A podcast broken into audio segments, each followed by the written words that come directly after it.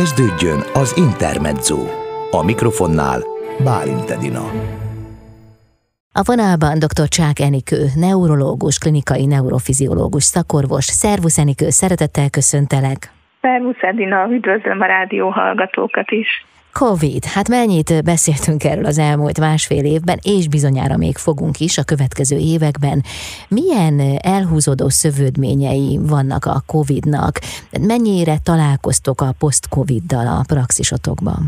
A COVID-fertőzés után jelentkező összetett tünetegyüttes, ugye post-COVID szindrómaként vált most már ismerté, ez egy nagyon gyakori tünetegyüttes, amely nagyon sok egyrészt tüdőgyógyászati, kardiológiai eltérést is okozhat, de nagyon sok neurológiai szövődménnyel is találkozunk, és egyre inkább előtérbe ter- kerül most már az elmúlt másfél évnek a megfigyelései alatt, hogy bizony az idegrendszeri szövődmények és a neuropszichológiai szövődmények nagyon gyakoriak alvászavart, szellemi funkcióképesség zavarát, koncentrációzavart, fejfájásokat, szédülékenység, ilyen neuropátiás fájdalomszindrómákat a végtagokban bizony nagyon-nagyon gyakran szokott okozni. Uh-huh. Nagyon sok beteg jön azzal, hogy két-három hónappal ezelőtt lezajlott betegség után bizony neki még most is vannak tünetei, most is van fejfájása,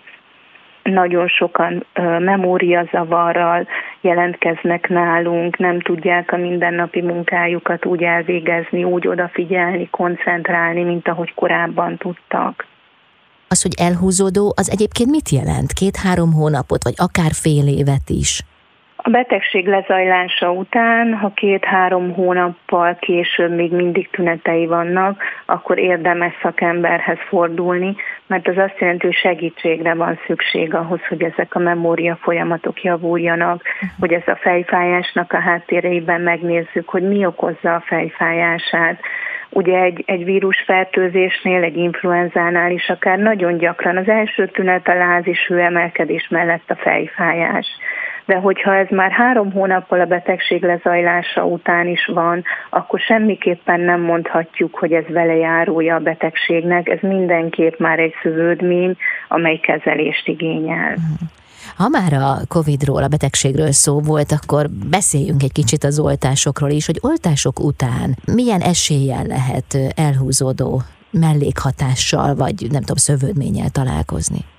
Oltások után szoktunk találkozni enyhe tünetekkel, ezzel a, a lokális, ugye karzsibbadás, izomfájdalom mellett lehet kis hőemelkedés, akár láz, az mondjuk ritkábban, de hőemelkedés gyakran van. Egy napig olyan kis meglassultságot éreznek a betegek, koncentrációzavart éreznek, tehát ezek azért elég gyakran előforduló, szerencsére átmeneti problémák, átmeneti panaszok, amelyek egy-két nap lezajlásával megszűnnek. Hol tart a tudomány, hol tart a kutatás? Tehát a COVID okozta szövődményekkel mit lehet kezdeni? Tehát van-e már erre kezelési mód?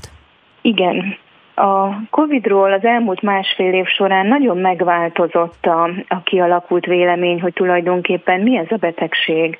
Ez a betegség nem egy felső légúti tüneteket okozó megbetegedés, hanem gyakorlatilag ez egy szisztémás gyulladást okoz a szervezetben. Egy endotél gyulladást, egy szisztémás gyulladást, ugye arról, hogy citokínvihar, nagyon sokat lehetett hallani, ami egy, egy gyulladásos folyamatot indít be a szervezetbe, amely egy fokozott vérőképződéssel fog együtt járni. Most ez a péroképződés fogja okozni azt, hogy kis embólusok keletkeznek a szervezetben, és akár embóliát, akár agyi embóliát okozhat, a vénás rendszerben az agyban, tehát színusztrombózisokat, sajnos elég gyakran találkozunk ilyen szövődményekkel. Elég sokszor megváltozik, és most már a, a súlyos megbetegedésben lévő betegeknek például a vérhígító is az alapkezeléséhez tartozik, éppen ezért, hogy próbáljuk ezeket csökkenteni, az embolizáció lehetőségét. Tehát teljesen másképp tekintünk most a Covid-ra, mint amit másfél évvel ezelőtt tudtunk róla. Ugye egyrészt a megfigyelések, másrészt a vizsgálatok, a kutatások, azért most már teljesen más fényben mutatják ezt a megbetegedést. Uh-huh. És nyilván ez még a későbbiek folyamán is változik majd. Ez még változni uh-huh. fog, és bizony a, a tüdőgyógyászati tünetek lezajlása után mindig kérdéses, hogy a szívben okoz-e problémát, csinál-e szívbelhátja gyulladást, csinál-e szívizomgyulladást. Itt a sportolóknál rendkívüli jelentősége van, hogy egy, egy ilyen sportolónál például nagyon-nagyon komolyan vizsgálják, mielőtt visszatérhet a sportra, szívultrahanggal nézik, megterhelik, hogy reagál a szíve, tehát ez, ez, ez egy sokkal bonyolultabb és összetettebb folyamat, mint ahogy először gondoltuk. Köszönöm szépen, sok kitartó munkát kívánok! Köszönjük szépen, viszont hallásra. Dr. Csák Enikő, neurológus, klinikai neurofiziológus szakorvos volt a vendégem itt az Intermedzóban.